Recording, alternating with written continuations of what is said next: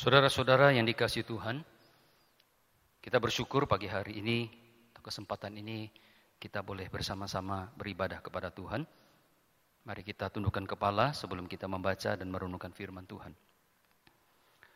Bapa yang ada di surga, pada saat ini kami bersama-sama merendahkan diri kami di hadapan Tuhan. Untuk mendengar suara Tuhan melalui pembacaan dan perenungan firman-Mu supaya kami semakin mengerti apa yang telah Tuhan buat untuk kami semua. Saatnya kami mohon kiranya rohmu kudus yang kudus menerangi kami dengan firmanmu dan memampukan kami untuk mengerti dan melakukannya di dalam hidup sehari-hari kami. Bantulah hambamu ya Tuhan supaya dapat menyampaikan dengan baik firmanmu ini. Berfirmanlah ya Tuhan karena kami sudah siap untuk mendengarkannya. Di dalam nama Yesus Kristus Tuhan kami, kami berdoa. Amin. Saudara-saudara, saya akan membacakan dua bahagian firman Tuhan. Yang pertama saya akan bacakan dari kitab Markus pasalnya yang ke-15 ayat 33 sampai 41. Markus 15 ayat 33 sampai 41 demikian bunyi firman Tuhan. Pada jam 12 kegelapan meliputi seluruh daerah itu dan berlangsung sampai jam 3. Dan, pada jam 3 berserulah Yesus dengan suara nyaring. Eloi, Eloi, lama sabaktani. Yang berarti, Allahku, Allahku, mengapa engkau meninggalkan aku? Mendengar itu beberapa orang berdiri di situ berkata, lihat, ia memanggil Elia. Maka datanglah seorang dengan bunga karang mencelupkannya ke dalam anggur asam, lalu mencucukkannya pada sebatang buluh dan memberi Yesus minum serta berkata, Baiklah kita tunggu dan melihat apakah Elia datang untuk menurunkan dia.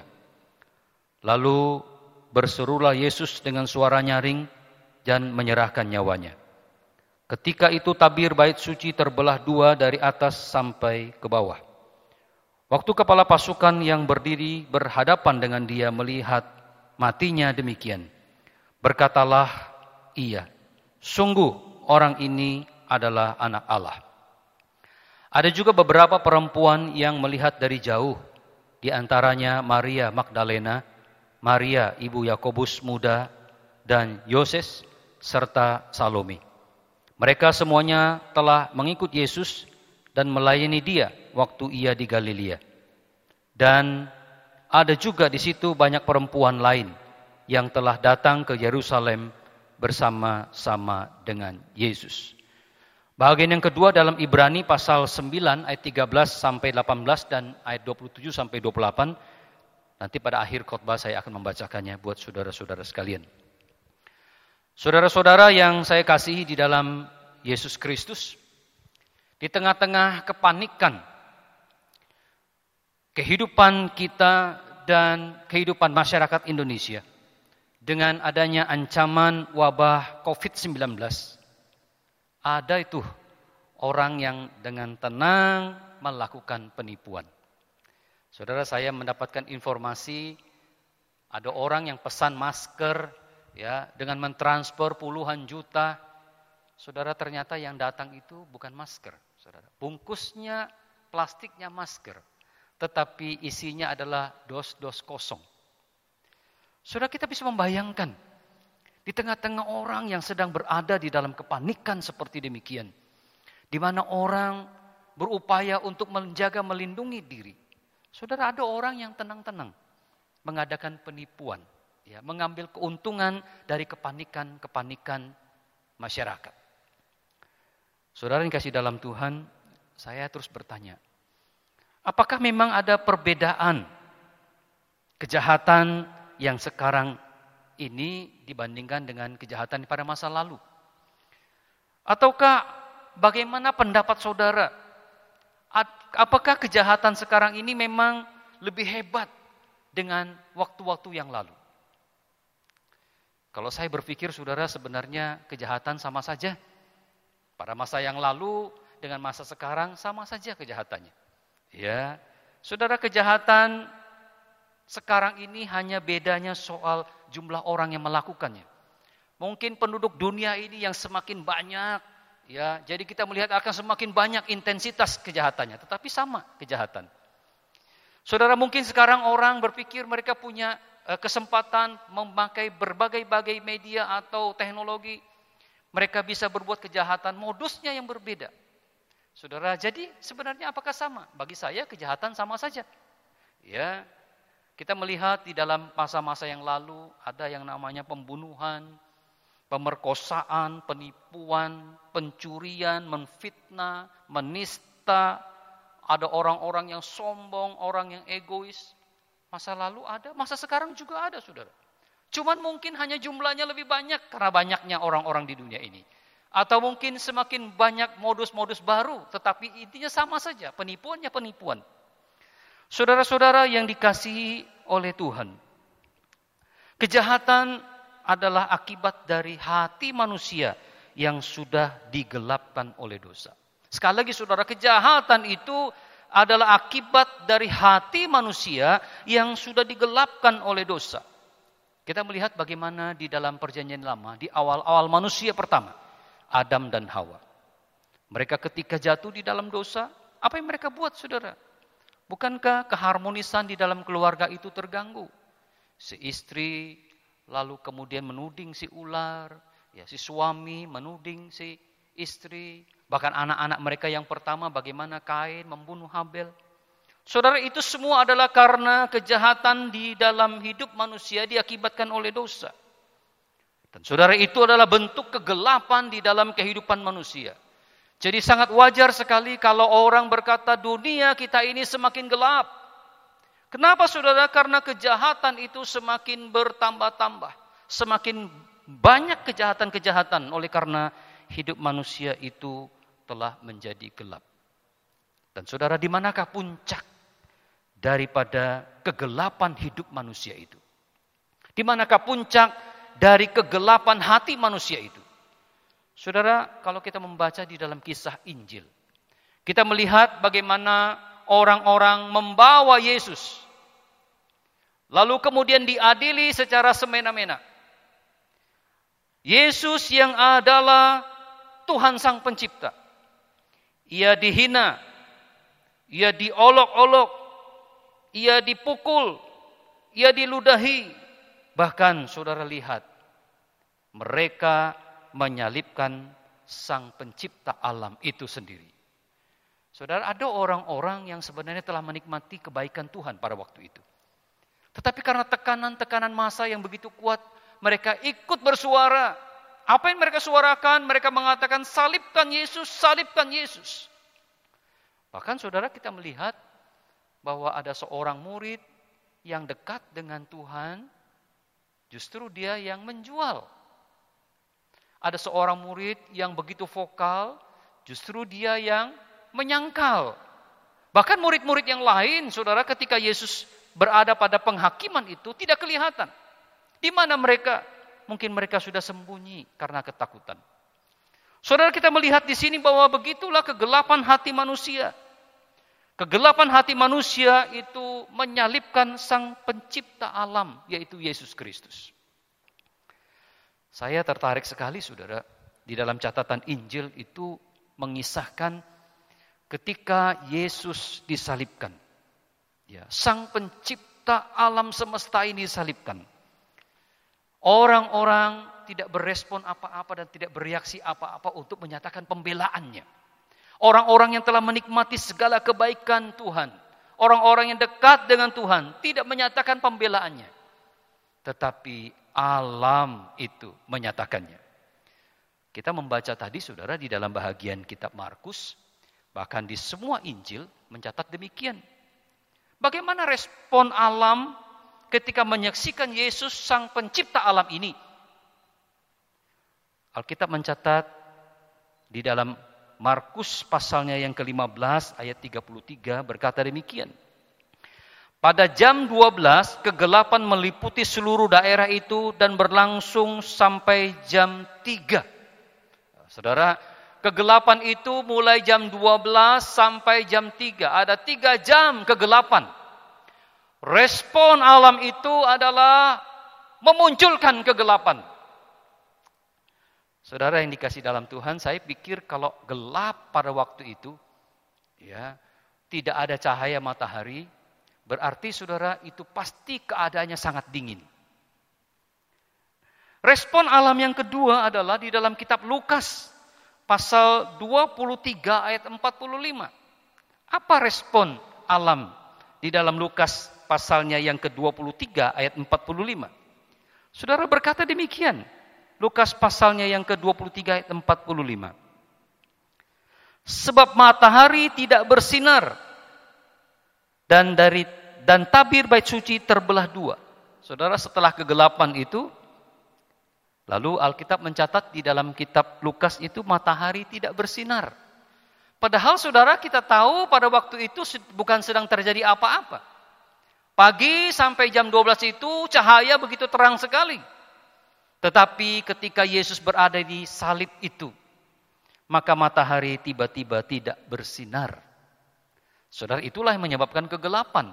Dan hanya kitab Lukas yang mencatat bahwa matahari tidak bersinar. Respon ciptaan kepada sang pencipta. Saudara, ada respon yang lain, saudara. Di dalam kitab Matius pasal 27. Saudara, apa yang dicatat di sana di dalam Matius pasal 27? Khususnya ayat yang ke-51 dan 52 berkata demikian. Lihat tabir bait suci terbelah dua dari atas sampai ke bawah dan terjadilah gempa bumi dan bukit-bukit batu terbelah dan kuburan-kuburan terbuka dan banyak orang kurus yang telah meninggal bangkit. Saudara lihat respon alam ya. Bukan saja gelap gulita, matahari tidak bersinar, tetapi Alkitab juga menjadi, mencatat gempa bumi. Lalu kemudian bukit-bukit batu terbelah, kuburan-kuburan terbuka. Saya pasti berpikir kuburan-kuburan terbuka itu mungkin tanah terbelah sehingga kuburan-kuburan terbuka. Saudara, itu adalah respon alam. Ketika menyaksikan sang pencipta alam ini disalibkan. Saudara yang kasih dalam Tuhan menarik sekali, saudara. Apa yang kita bisa pelajari dari respon alam ini? Saudara respon alam ini menunjukkan bahwa ketika sang pencipta alam itu disalibkan, maka bumi dan surga terguncang karena belum pernah melihat kejahatan sejahat ini di jagat raya. Saudara ketika alam itu menjadi gelap, terjadi gempa bumi, matahari tidak bersinar, gunung-gunung batu terbelah, dan kemudian tanah-tanah terbelah sebagai respon terhadap penyalipan sang pencipta alam ini. Oleh karena apa saudara? Karena mereka belum pernah menyaksikan kejahatan sejahat ini di jagat raya. Sehingga mereka memberikan satu respon yang begitu mengejutkan sekali. Saudara, respon alam menunjukkan kepada kita bahwa pergumulan Kristus melawan sang kuasa kegelapan begitu kuat sekali. Saudara, saking kuatnya pergumulan Kristus melawan kuasa kegelapan ini, maka alam itu memberikan respon yang seperti demikian. Saudara yang terakhir, saudara, respon alam menunjukkan bahwa ketiadaan penghiburan dari surga oleh karena Bapa telah memalingkan wajahnya dari Kristus. Mengapa demikian, saudara? Karena Kristus harus menanggung dosa seisi dunia ini. Sehingga Bapa harus memalingkan wajahnya dari anak yang dikasihinya sebagai ketiadaan respon dari surga. Saudara yang kasih dalam Tuhan itulah yang terjadi di tengah-tengah kehidupan Kristus ketika dia disalibkan. Allah memberikan peringatan kepada kita. Allah memberikan suatu awasan kepada kita bahwa apa yang terjadi dengan Kristus sang pencipta alam itu adalah semata-mata karena dia menanggung dosa manusia. Bapak Ibu Saudara yang dikasih oleh Tuhan. Respon Allah menunjukkan betapa hebatnya perjuangan Yesus untuk mengalahkan dosa. Saudara, bagaimana hasil perjuangan Yesus mengalahkan dosa itu, Saudara? Apakah dia menang atau kalah? Saudara, kita yakin bahwa perjuangan Yesus untuk mengalahkan dosa itu adalah perjuangan yang dimenangkan oleh Tuhan Yesus. Saudara, kalau kita membaca di dalam kitab Markus tadi, saudara kita melihat bahwa di dalam kitab Markus, pasalnya yang ke-15, ayat yang ke-37. Markus 15 ayat yang ke-37 berkata demikian. Lalu berserulah Yesus dengan suara nyaring dan menyerahkan nyawanya. Saudara perhatikan di sana, menyerahkan nyawanya. Artinya apa saudara? Bahwa Yesus bukan takluk dengan kuasa dosa. Tidak saudara, kematiannya adalah kematian karena dia menyerahkan hidupnya. Bukan kalah terhadap dosa. Dengan suara nyaring ia menyerahkan hidupnya. Menandakan bahwa kematiannya bukanlah karena kekalahan. Tetapi kematiannya karena kemenangan. Saudara yang kedua adalah saudara di dalam ayat ke-38 berkata demikian. Ketika itu tabir bait suci terbelah dua dari atas sampai ke bawah. Saudara ini juga menandakan satu kemenangan. Di mana kemenangannya saudara? Ketika manusia jatuh dalam dosa atau ketika manusia berdosa, maka relasi antara manusia dengan sang pencipta itu terputus. Tetapi saudara dengan kematian Kristus ini, kita melihat dari atas terbelah sampai ke bawah. Artinya apa saudara? Artinya ada suatu perbaikan relasi dari Allah kepada manusia karena kematian Kristus. Saudara bukan hanya itu saja saudara, tabir bait Allah itu terbelah menjadi dua. Tidak ada lagi sekat antara ruangan kudus dan ruangan maha kudus. Saudara kalau kita memperhatikan di dalam kitab Ibrani, karena Kristus telah mati itu, maka kita punya keberanian untuk menghampiri Allah. Kenapa saudara? Karena Tuhan Yesus telah menyelesaikan segala pemisah itu. Sehingga manusia dengan leluasa bisa menghampiri Allah. Saudara ini adalah tanda kemenangan yang Yesus lakukan untuk manusia. Bapak Ibu sudah kasih dalam Tuhan di tengah-tengah kegelapan kehidupan manusia. Dan Yesus telah menyerahkan hidupnya, menandakan kemenangannya atas kegelapan itu. Saudara, kalau kita membaca firman Tuhan, dikisahkan setelah itu maka kembalilah keadaan menjadi terang. Tidak ada kegelapan. Kenapa saudara? Karena Yesus berhasil mengalahkan kegelapan hati manusia yang telah dikuasai oleh dosa. Saudara yang dikasih oleh Tuhan, maka kita bisa mendapatkan satu kesimpulan bahwa apa yang dikerjakan oleh Kristus itu adalah sebuah korban atau pengorbanan yang sempurna. Segala yang dikerjakan Yesus itu berupa persembahan hidupnya. Persembahan dirinya itu menjadi sebuah korban yang sempurna. Kalau begitu tentu kita bertanya-tanya. Korban yang sempurna itu yang sudah dikerjakan oleh Yesus itu yang menandakan kemenangan atas kegelapan kehidupan manusia, yang memperbaiki relasi manusia dengan Allah, dan manusia mempunyai anugerah untuk bisa berhadapan atau bisa datang kepada Allah kapan saja. Pertanyaan kita adalah bagaimana kita bisa mengetahui bahwa apa yang dikerjakan Kristus itu sempurna adanya. Sempurna untuk saudara dan saya. Saudara minimal kita memiliki tiga alasan bahwa apa yang dikerjakan Yesus itu adalah sebagai persembahan pengorbanan yang sempurna. Yang pertama saudara kalau kita perhatikan di dalam Ibrani. Seperti yang saya janjikan tadi kita akan melihat di dalam kitab Ibrani. Pasalnya yang ke-9. Kita akan membaca ayatnya yang ke-14. Ayat yang ke-14 berkata demikian. Ayat 13 saya mau membacakannya. Ya. Sebab jika darah domba jantan dan darah lembu jantan dan percikan anak abu lembu muda menguduskan mereka yang najis sehingga mereka disucikan secara lahiriah. Betapa lebihnya darah Kristus yang oleh roh yang kekal telah mempersembahkan dirinya sendiri kepada Allah sebagai persembahan yang tak bercacat akan menyucikan hati nurani kita dari perbuatan-perbuatan yang sia-sia supaya kita dapat beribadah kepada Allah yang hidup ayat 15 karena itu ia adalah pengantara dari suatu perjanjian yang baru. Supaya mereka yang telah terpanggil dapat menerima bagian kekal yang dijanjikan. sebab ia telah mati untuk menebus pelanggaran-pelanggaran yang telah dilakukan selama perjanjian yang pertama. Saudara, bagian yang pertama, saudara. Mengapa persembahan atau pengorbanan Yesus itu adalah pengorbanan yang sempurna? Yang sudah mematahkan segala kegelapan kehidupan manusia. Yang pertama adalah saudara, karena Yesus itu sempurna adanya. Saudara, tidak ada dosa di dalam diri Yesus. Yesus adalah anak domba Allah yang tidak bercacat. Di dalam Ibrani pasalnya yang ke-9 dan 14, ia telah mempersembahkan dirinya yang tak bercacat itu. Jadi saudara yang kasih dalam Tuhan jelas sekali saudara. Bahwa apa yang dikerjakan oleh Yesus itu. Ya, dia mempersembahkan hidupnya adalah persembahan yang sempurna. Karena dia adalah sempurna adanya. Dia adalah Allah sang pencipta alam ini.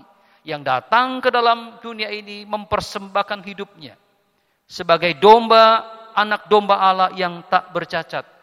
Maka ketika dia mempersembahkan dirinya, maka persembahannya itu adalah sempurna adanya. Dan tidak perlu lagi kita menambah-nambah dengan persembahan-persembahan yang lain. Saudara kita bersyukur kepada Tuhan. Di tengah-tengah ketidakberdayaan kita untuk mengalahkan kuasa dosa. Di mana kita tidak perlu harus banyak mengorbankan hal hal yang tidak perlu. Karena pengorbanan Yesus adalah pengorbanan yang sempurna. Satu kali untuk selama-lamanya. Dan setiap kita bisa menikmati pengorbanan yang sempurna ini. Karena Yesus itu adalah sempurna adanya.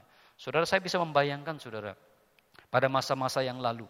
Bagaimana orang-orang mempersembahkan korban supaya mereka bisa diampuni dosanya. Saudara berkali-kali dalam bagian seperti ini yang pernah saya khotbahkan, kita teringat bagaimana orang-orang dengan susah payah membawa Eh, segala binatang persembahannya. Saudara ketika sampai kepada imam, imam melihat bahwa ada kecacatan, misalnya telinganya yang rusak atau kakinya yang uh, uh, apa capi orang sini bilang, saudara maka itu segera ditolak. Ya, dia harus membawa pulang atau menukarkannya dengan yang uh, tidak bercacat, saudara. Saudara kita bisa membayangkan bagaimana orang-orang pada waktu itu membawa persembahan dengan hati yang begitu kacau sekali. Mereka berpikir apakah persembahan saya diterima atau tidak. Saudara setelah dipersembahkan lalu imam datang keluar memberitahukan kepada mereka syukur kalau mengatakan persembahanmu diterima. Kalau tidak, saudara mereka harus pulang mengambil uang mungkin, ya membeli domba yang baru. Saudara, betapa susahnya hidup orang pada waktu itu. Tetapi kita bersyukur kepada Tuhan. Yesus yang adalah domba Allah itu. Yang tidak bercacat itu. Dia mempersembahkan dirinya satu kali saja untuk selama-lamanya. Sehingga saudara dan saya ketika kita percaya kepada dia, kita tidak perlu ragu, kita tidak perlu lagi mempersembahkan korban. Hanya kita membawa hidup kita kepada dia karena Yesus sudah melakukannya untuk kita. Pengorbanan Yesus itu menjadikan hubungan kita dengan Allah itu menjadi pulih dan kita bisa kapan saja untuk menghampiri Allah di dalam setiap ibadah-ibadah kita. Saudara yang kedua, mengapakah pengorbanan Yesus itu dikatakan pengorbanan yang sempurna? Yang telah mematahkan kegelapan kehidupan manusia di dalam dunia ini. Yang kedua adalah karena Yesus melakukannya dengan cara yang sempurna. Saudara, cara yang sempurna itu seperti apa sih? Saudara, ya tentunya adalah sesuai dengan apa yang telah ditetapkan oleh Allah. Saudara, kalau kita memperhatikan di dalam ayatnya yang ke-13 dan 14, Saudara tidak mengapa kalau saya membacakannya lagi buat saudara. Ayat 13 berkata demikian di dalam Ibrani 9. Sebab jika darah domba jantan dan darah lembu jantan dan percikan abu lembu muda menguduskan mereka yang najis sehingga mereka disucikan secara lahiriah. Betapa lebihnya darah Kristus yang oleh roh yang kekal telah mempersembahkan dirinya sendiri kepada Allah sebagai persembahan yang tak bercacat akan menyucikan hati nurani kita dari perbuatan-perbuatan yang sia-sia supaya kita dapat beribadah kepada Allah yang hidup. Nah, saudara yang dikasih dalam Tuhan, kita melihat bahwa apa yang dikerjakan oleh Yesus ini dengan mempersembahkan dirinya sendiri adalah cara yang sempurna. Karena itulah yang ditetapkan oleh Tuhan. Saudara, Alkitab kerap kali mengatakan bahwa korban anak domba Allah menghapuskan isi dunia. Korban anak domba Allah menghapuskan dosa-dosa manusia. Semua itu adalah cara-cara yang sudah ditetapkan oleh Tuhan. Memang saudara kita tahu di dalam Taurat Tuhan memang ada ketetapan-ketetapan Tuhan. Yaitu bagi mereka yang ingin diampuni dosanya membawa korban persembahan. Tetapi saudara itu cara yang selalu berulang-ulang karena hanya bisa membersihkan lahiria saja. Tetapi apa yang dikerjakan Yesus Kristus yaitu mempersembahkan dirinya adalah cara Allah untuk menyelesaikan kehidupan dosa manusia. Kita ingat di dalam Yohanes pasal 3 16 karena begitu besar kasih Allah akan dunia ini sehingga ia mengaruniakan anaknya yang tunggal supaya setiap orang yang percaya kepadanya tidak binasa melainkan beroleh hidup yang kekal. Mengaruniakan anaknya adalah cara Tuhan. Mengaruniakan anaknya untuk mati di atas kayu salib adalah cara Tuhan.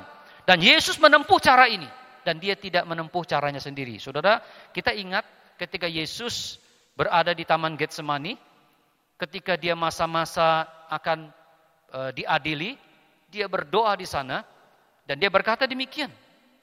Ya Bapa, kalau boleh cawan ini lalu daripadaku. Cawan itu apa saudara? Yaitu cawan penderitaan karena salib. Kalau boleh lalu daripadaku.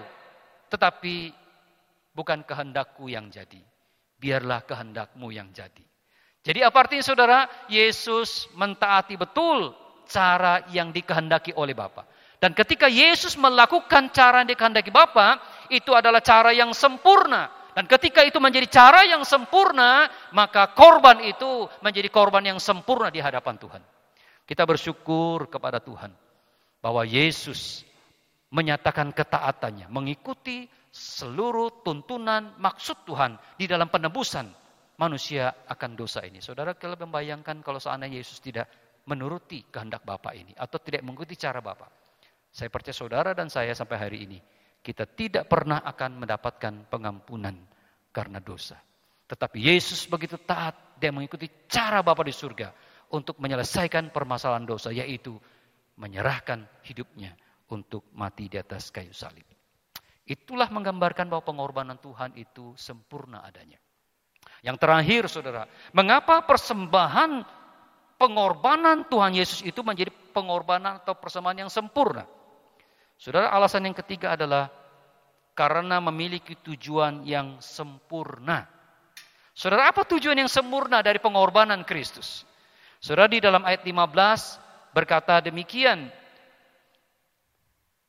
Karena ia adalah karena itu ia adalah pengantara dari suatu perjanjian yang baru supaya mereka yang telah terpanggil dapat menerima bagian yang kekal yang dijanjikan. Sebab ia telah mati untuk menebus pelanggaran-pelanggaran yang telah dilakukan selama perjanjian yang pertama. Yaitu di sana dikatakan adalah supaya menerima bahagian yang kekal. Saudara, jadi kita melihat ada satu tujuan yang sempurna atas pengorbanan Tuhan Yesus, yaitu tujuan untuk kehidupan yang kekal bagi manusia. Alkitab mencatat bahwa manusia diciptakan bukan untuk dibinasakan, ya, tetapi untuk memperoleh kekekalan hidup kekal. Tetapi ketika manusia jatuh dalam dosa, maka tidak ada pilihan lain bahwa mereka harus dihukum di dalam kematian kekal. Nah, Kristus datang. Dia menempuh jalan seperti yang Tuhan mau supaya tujuan Tuhan Allah itu tercapai, yaitu memperoleh hidup yang kekal. Saudara itulah sebabnya mengapa pengorbanan Yesus dikatakan pengorbanan yang sempurna karena mencapai tujuan dan cara Allah yaitu untuk memperoleh hidup yang kekal. Saya sudah membacakan tadi Saudara di dalam Yohanes 3:16 bukan? Ya, menyerahkan anaknya yang tunggal supaya setiap orang yang percaya kepadanya tidak binasa melainkan beroleh hidup yang kekal. Saudara tidak ada gunanya Saudara. Kristus yang adalah Allah sang pencipta alam itu datang ke dalam dunia ini kalau hanya mati untuk kita tetapi tidak ada untuk kehidupannya kekal. Sama dengan orang yang lain tidak berpengharapan, mati lalu kemudian dihakimi. Saudara, untuk apa harus datang sang pencipta itu? Tetapi saudara kita bersyukur kepada Tuhan.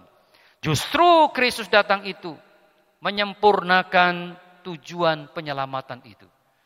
Kita bersyukur kembali kepada Tuhan. Bahwa di tengah-tengah kehidupan kegelapan manusia di dalam dunia ini. Kita pernah menjalani kehidupan kita yang gelap. Saudara, kita tidak berpengharapan. Kita masuk ke dalam penghakiman kematian kekal. Tetapi Kristus telah datang ke dalam dunia ini. Yang sempurna itu. Dia yang tidak berdosa, anak domba Allah tidak bercacat. Dia menyerahkan hidupnya menurut cara yang sempurna yang seperti dikehendaki oleh Bapa dan dengan tujuan supaya kita memperoleh hidup yang kekal. Saudara dan saya adalah orang yang paling berbahagia karena saudara memiliki jaminan kehidupan yang kekal. Dan biarlah saudara di masa-masa Jumat Agung ini kita mengingat mengenang kembali bagaimana pengorbanan Tuhan atas kehidupan kita. Kita mengenang kembali bagaimana perjuangan Tuhan mengalahkan kegelapan dunia ini dan dia menang. Dan pengorbanannya itu menjadi pengorbanan yang sempurna karena dia adalah Allah dia menempuh dengan cara Allah untuk mencapai tujuan Allah, yaitu kehidupan yang kekal.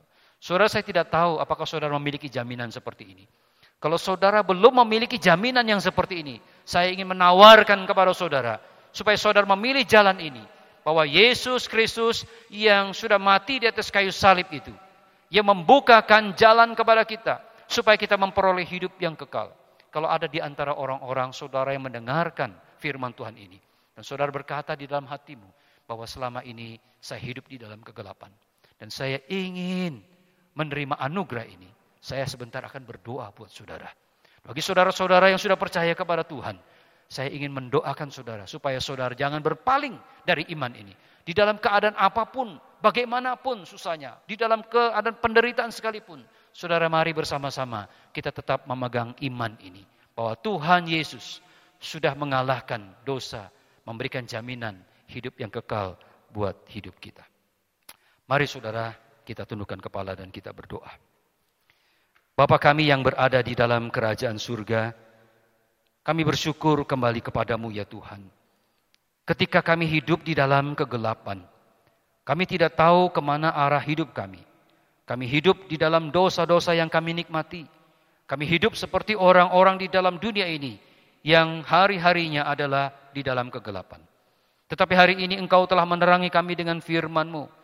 Engkau Yesus yang sempurna itu telah mematahkan kegelapan dunia ini. Kami bersyukur kembali kepadamu Tuhan dan kami ingin menempuh jalan iman seperti ini. Kami ingin membuka hati kami ya Tuhan untuk menerima Engkau sebagai Tuhan dan Juru Selamat. Hamba berdoa untuk mereka ya Tuhan. Kiranya Engkau sendiri menyentuh hati mereka. Membawa mereka kembali kepadamu untuk menikmati terang anugerah Tuhan ini. Hamba juga berdoa buat jemaatmu ya Tuhan. Yang sudah percaya kepadamu. Kami berdoa kiranya engkau tetap teguh kuatkan iman mereka ya Tuhan. Mungkin sehari ini mereka sedang mengalami banyak tantangan pergumulan. Bahkan kadang-kadang mereka mempertanyakan iman mereka.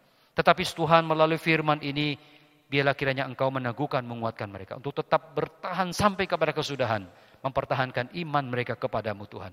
Karena iman mereka membawa kepada kehidupan yang kekal. Bapak di dalam surga, terima kasih kami berdoa untuk keadaan bangsa dan negara kami. Kami terus bermohon ketika kami kehilangan pengharapan. Dunia begitu gelap, seolah tidak ada cahaya terang. Tetapi engkau datang memberikan cahaya terang buat bangsa dan negara kami.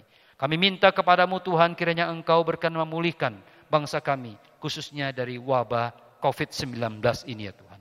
Kami rindu Tuhan, kami bisa kembali bersama-sama hidup di dalam jemaat Tuhan kami boleh bersama-sama menikmati pekerjaan kami, usaha kami. Bahkan kami bisa melayani Tuhan dengan leluasa. Itulah sebabnya Tuhan kami minta. Kiranya engkau melalukan dari kami semua badai-badai masalah ini ya Tuhan. Kami berdoa kiranya engkau menolong pemerintah bangsa kami. Dengan hikmat Tuhan, dengan kuasa Tuhan, boleh menyelesaikan permasalahan bangsa ini. Dan kami sebagai bangsa, biarlah kami juga belajar untuk taat kepada pemimpin-pemimpin kami. Untuk menjaga jarak, supaya kami bisa memutus mata rantai COVID-19 ini. Terima kasih Tuhan, segala puji kemuliaan hanya bagi nama Tuhan. Dan akhirnya Tuhan, sebelum kami e, mengakhiri seluruh rangkaian ibadah ini, kami mengarahkan hati kami untuk menerima berkat dari Tuhan. Kiranya pengasihan Allah yang sempurna datang di dalam hidup saudara. Kasih Yesus Kristus yang sempurna menguasai hidup saudara.